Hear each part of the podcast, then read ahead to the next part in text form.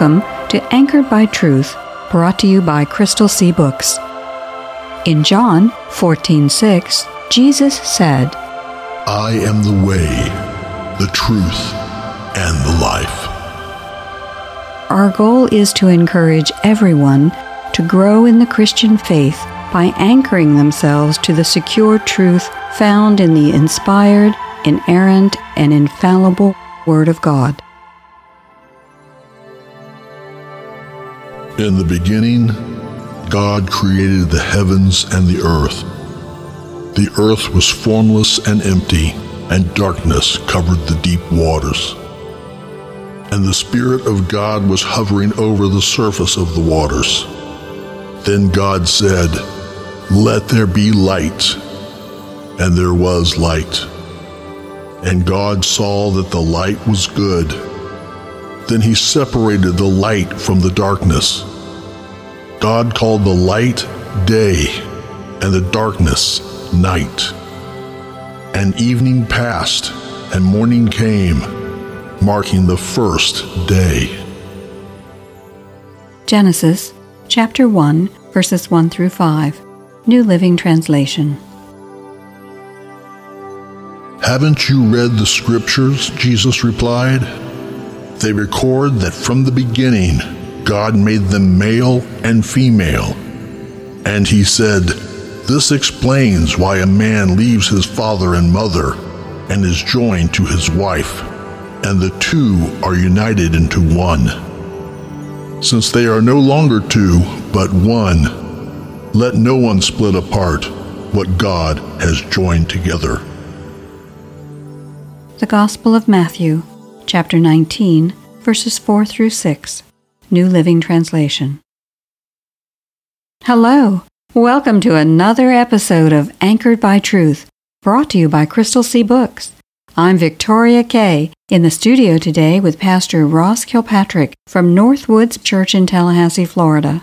Pastor Kilpatrick is the lead pastor at Northwoods and has been with them since 2018. Pastor Kilpatrick has some exciting news that he's going to share with us for listeners in and around Tallahassee. But before we get to the news, Pastor Kilpatrick, would you like to say a word of greeting to the Anchored by Truth listeners and maybe tell us a little bit about yourself? Hi, I'm Pastor Ross Kilpatrick from Northwoods Church here in Tallahassee, Florida, and it's a delight to be here. A little bit about me. I grew up in southeast Alabama in a small town called Samson just a few miles north of the Florida line, so not too far from here. I went to Troy University. I have an undergraduate degree in business finance. I married a beautiful young lady named Amy Jones at the time. Thank the Lord, her last name is now Kilpatrick. We've been married for 16 years and have three children. I graduated from Southern Seminary in Louisville, Kentucky in 2010 and am currently finishing up my DMin studies at Luther Rice Seminary in Lithonia, Georgia. I've been here at Northwoods Church for about a year and just thankful to be in Tallahassee. It's been a blessing. The church has been so good to us. God's been good. Also enjoying living in Tallahassee. It's been a good city for our family, and we've quickly become even greater Florida State fans. So we are enjoying being in Tallahassee. Well, before Pastor Kilpatrick gets to the specifics, I can tell the Anchored by Truth listeners that Pastor Kilpatrick's news concerns the book of Genesis. This week, we're going all the way to the beginning of the saga, and the Bible for that matter. Today, we're going to hear part one of the saga, which is called Seven Days of Wonder.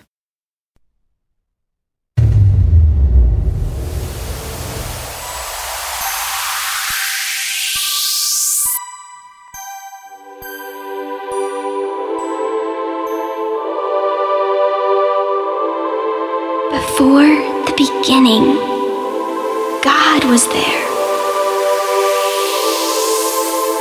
Power and wisdom, none to compare. Three in one, perfection and peace. Then perfection spoke, and light released.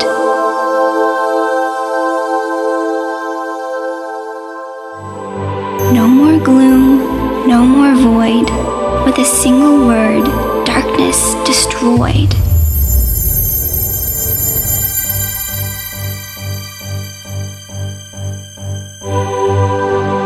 The morning stars rose and sang for joy as God's great plan had been deployed.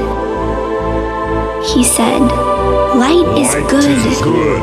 It reveals, it reveals my, way. my way. Then he pushed apart night and day, evening and morning of day one, but creation's story had just begun.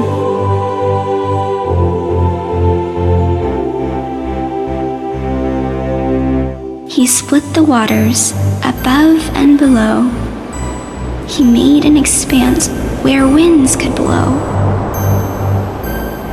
The heavens soared, its glory showed. The work of day two finished long ago. Light and water, heavens and air, by his power he banished despair. The morning stars sang, praised with prayer. Creation progressed, his splendor declared. Then God gathered waters into their place, so dry land could appear. He created space for plants to come, yielding their seed. All this occurred as he ended day three.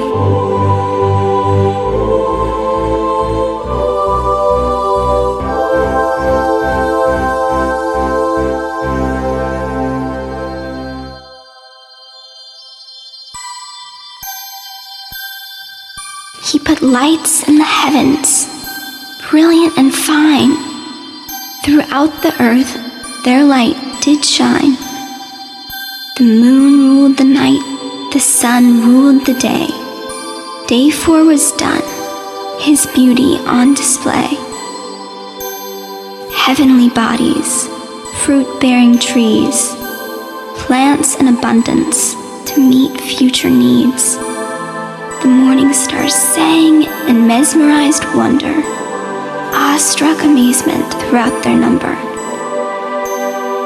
Living creatures next, fish swarming the sea, and birds in the skies nesting in trees. A brand new world, vibrantly alive, the morning and evening of day five.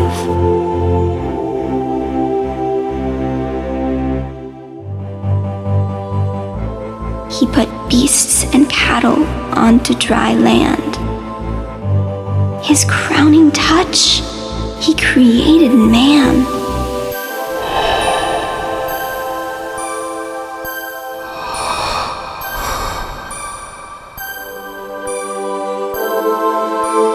Finally, for Adam, he fashioned Eve. And on day six, the world was complete.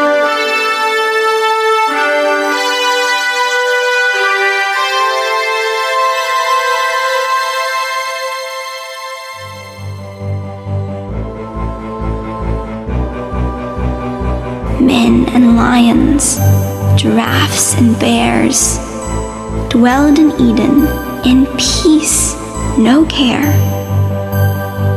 The morning stars finished their song of praise, for creation unfurled in just six days. The Almighty surveyed what perfection had done.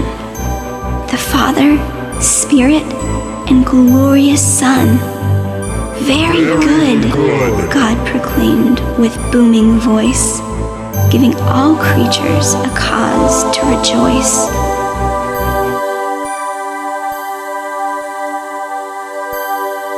On day seven, God entered his rest. He declared it holy and made it blessed.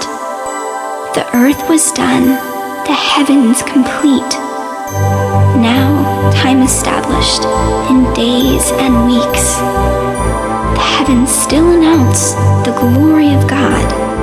So doesn't it seem strange and odd that many on earth can't look above and see evidence of his matchless love?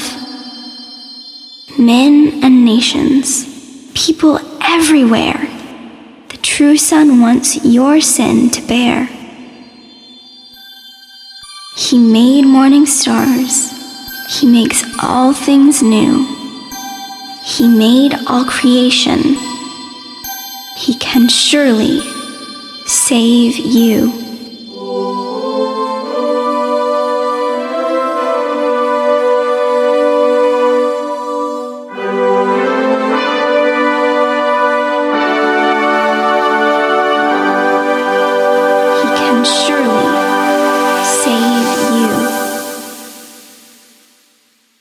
As everyone could hear, that's a pretty power packed few minutes. Seven Days of Wonder is actually only 60 lines long, but in those 60 lines, we're able to go through all the days of creation, including the celebration that the holy angels must have had as they watched God perform his amazing work. Pastor Kilpatrick, now that you've had a chance to listen to part one of the Genesis saga, what did you think? I thought it was fantastic. It was comprehensive, but it didn't go into so much detail that you couldn't enjoy the effects. A lot of the details are in the effects. To me, I thought that that complemented one another very, very well and allowed the mind to have imagery behind the words. And so I thought it was fantastic. And just as a plug for this, too, I've already requested a copy for my kids. so uh, I thought it was great. Pastor Kilpatrick, please tell us about your big announcement. I'm pleased to announce that Dr. Jonathan Sarfati from Creation Ministry International out of Atlanta, Georgia is going to be joining us at Northwoods Church here in Tallahassee on November the 10th at 10:45 a.m. Dr. Sarfati is one of the leading experts in the world on the subjects of science and creation. He's written several bestsellers, and one of the reasons that we wanted to have him come is to focus on topics like creation, topics like dinosaurs, so we're excited that he's taken the time to come down and spend some time with us. Why did Northwoods decide to invite Dr. Sarfati to come to Tallahassee? We decided to have Dr. Sarfati for several reasons. Uh, the first is just the passion that I have and the passion that is behind creation and all the implications of understanding biblical creation and how it affects everything as believers. And so getting the beginning right is very important to what we do today and moving forward as God calls us to live lives that honor Him in obedience it helps us understand our purpose and existence, and it gives us a great deal of certainty about the things that Scripture speaks to. So, Dr. Sarfati is one of the leading commentators on these issues, and he does a phenomenal job and a brilliant job communicating the Bible. Did you always believe in a literal six day interpretation of Genesis, or was it an awareness that you came to over time? That is a, a, loaded question from a personal standpoint. Growing up in church, uh, I always just simply believed in the days of creation. There were no challenges when I was young to that. It's when I was getting older that the challenges began to be prevalent on a lot of different sides, especially during my undergraduate work at Troy University.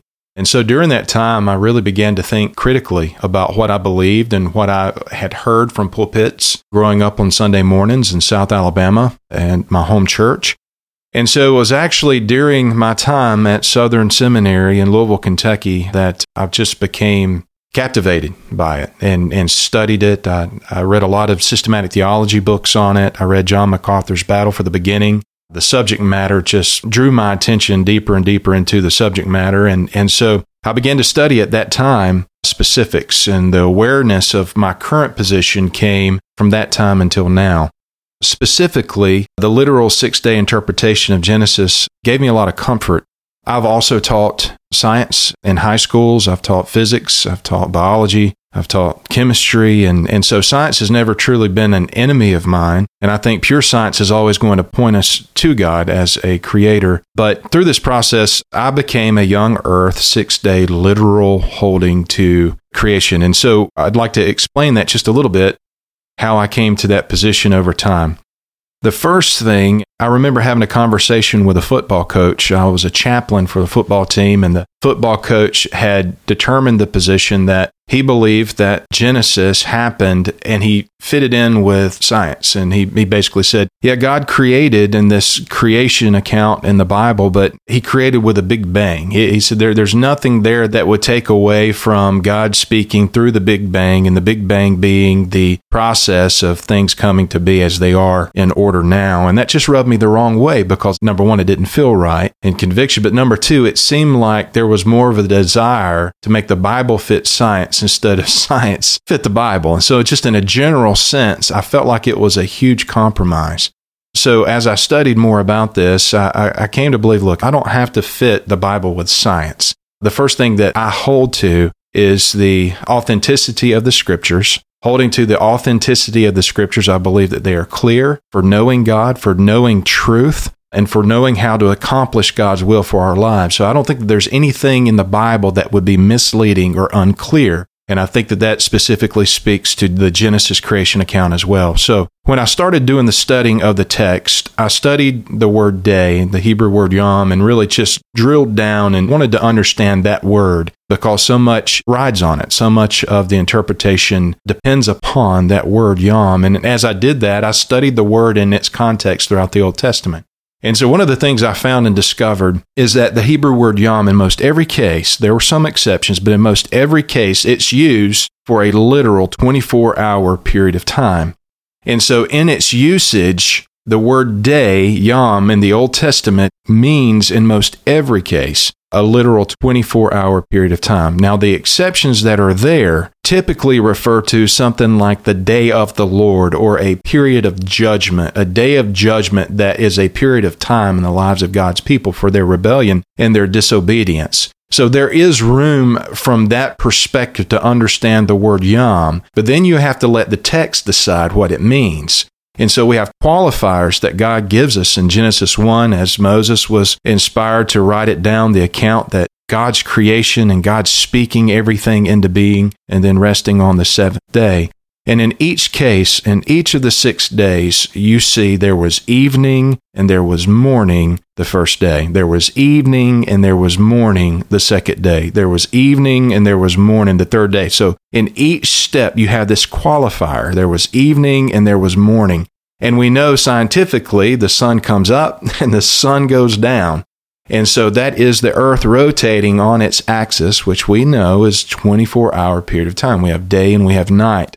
So not only does it in most every case mean the word yom mean literal 24 hour period of time, not only can we see that from its usage in the Old Testament, we also have the qualifier behind it that says, Then there was evening and morning the first day. And so that was enough for me to say, Hey, it would be a greater stretch for me to impose the, the day age theory upon this when we have the qualifiers and the usages of the word in the Old Testament.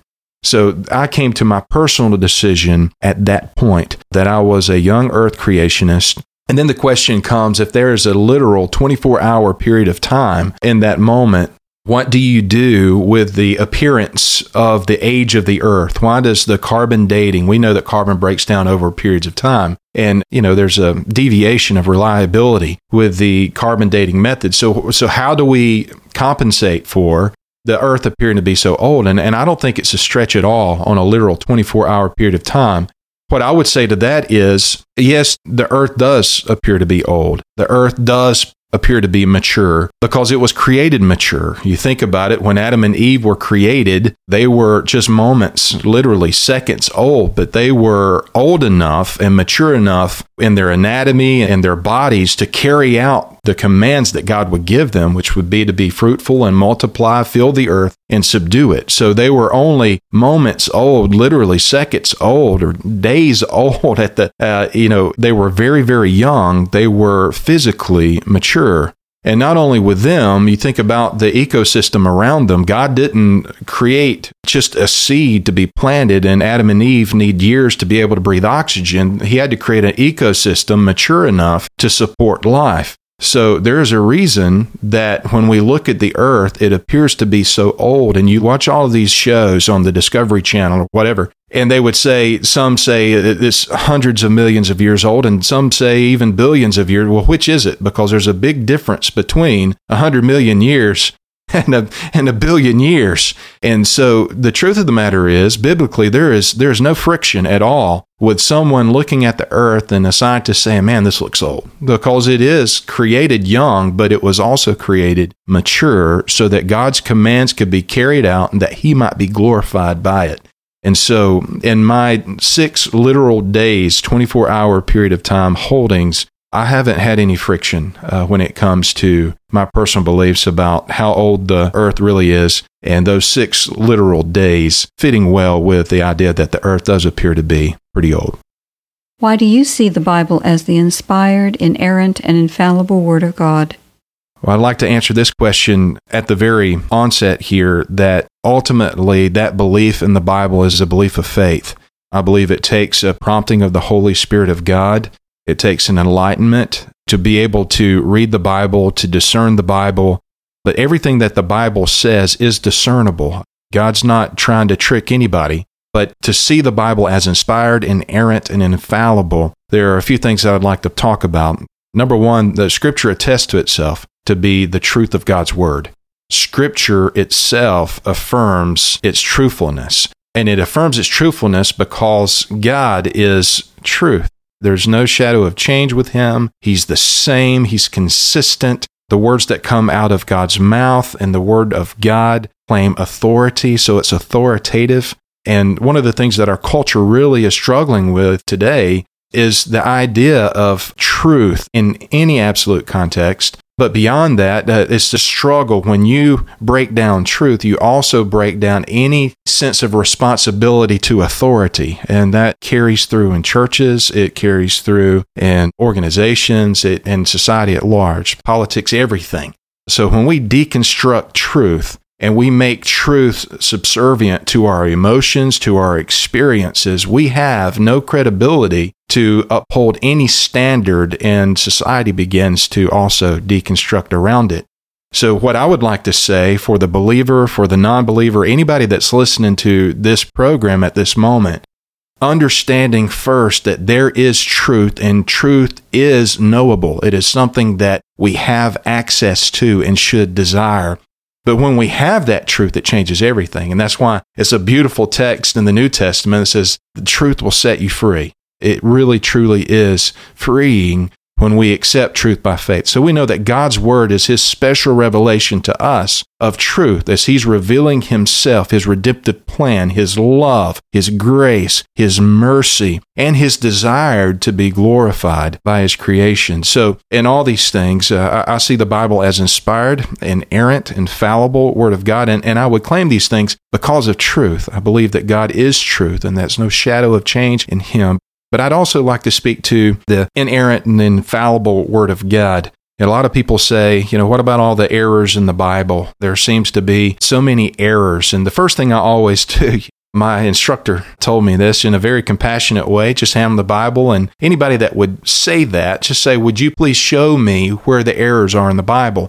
And most of the time, that stops the conversation because they're just regurgitating what they've heard in classrooms and universities and what they've heard on shows. Uh, and so that really opens up an opportunity, if you do it out of love and not condemnation, to have a conversation about the Word of God and, and its inerrancy. And I would say this the Word of God makes wise the simple, it is clear, it's authoritative. It is a necessity in that we need it to know God's will for our lives. It's dependable. But when people begin talking about the errors, we just stop for a minute and think about whatever Bible you're taking to church on Sunday or Wednesday. You think about the letters on the on the cover of that Bible. You have the the KJV and you have the ESV and you have the NIV. And those V's at the end mean versions. And so, if there is any error that people are talking about, it's certainly not with the original manuscripts, it's with the translation. And so, you have footnotes in your study Bibles that say the original manuscripts did not include this passage. So, there's some problem text,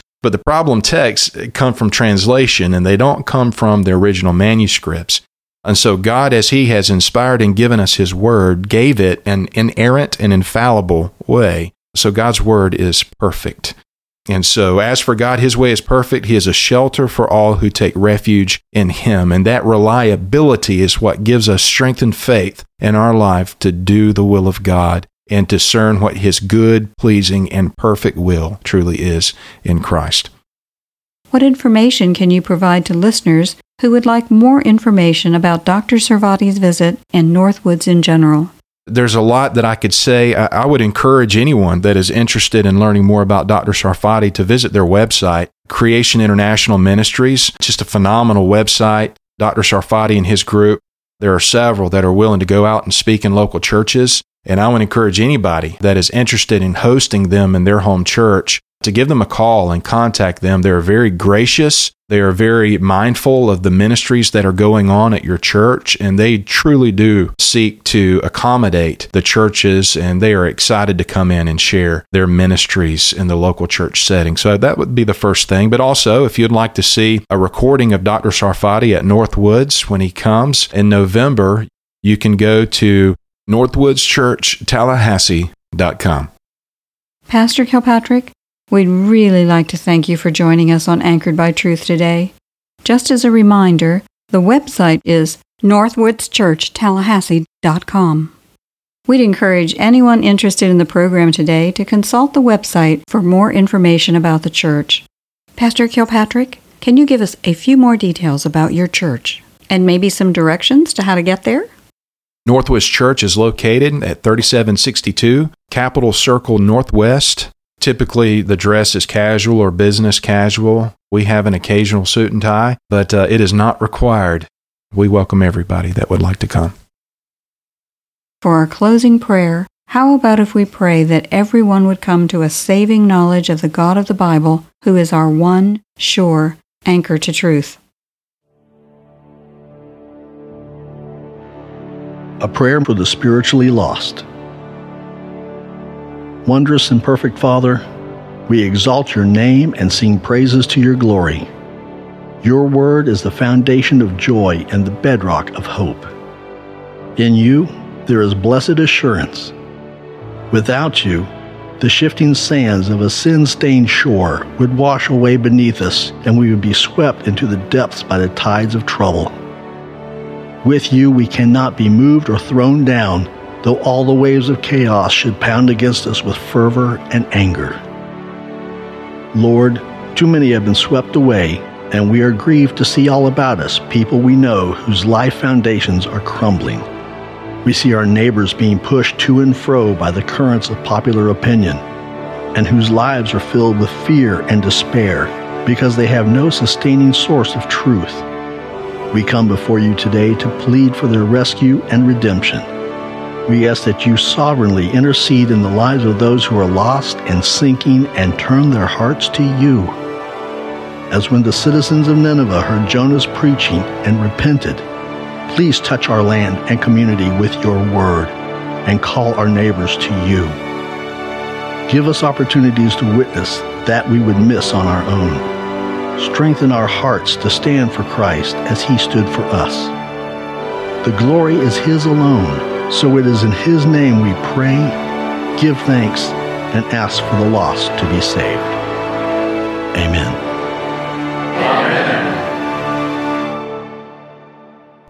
We hope you'll be with us next time, and we hope you'll take some time to encourage some friends to tune in also, or listen to the podcast version of this show. If you'd like to hear more, try out crystalseabooks.com, where we're, we're not famous. famous but our boss is.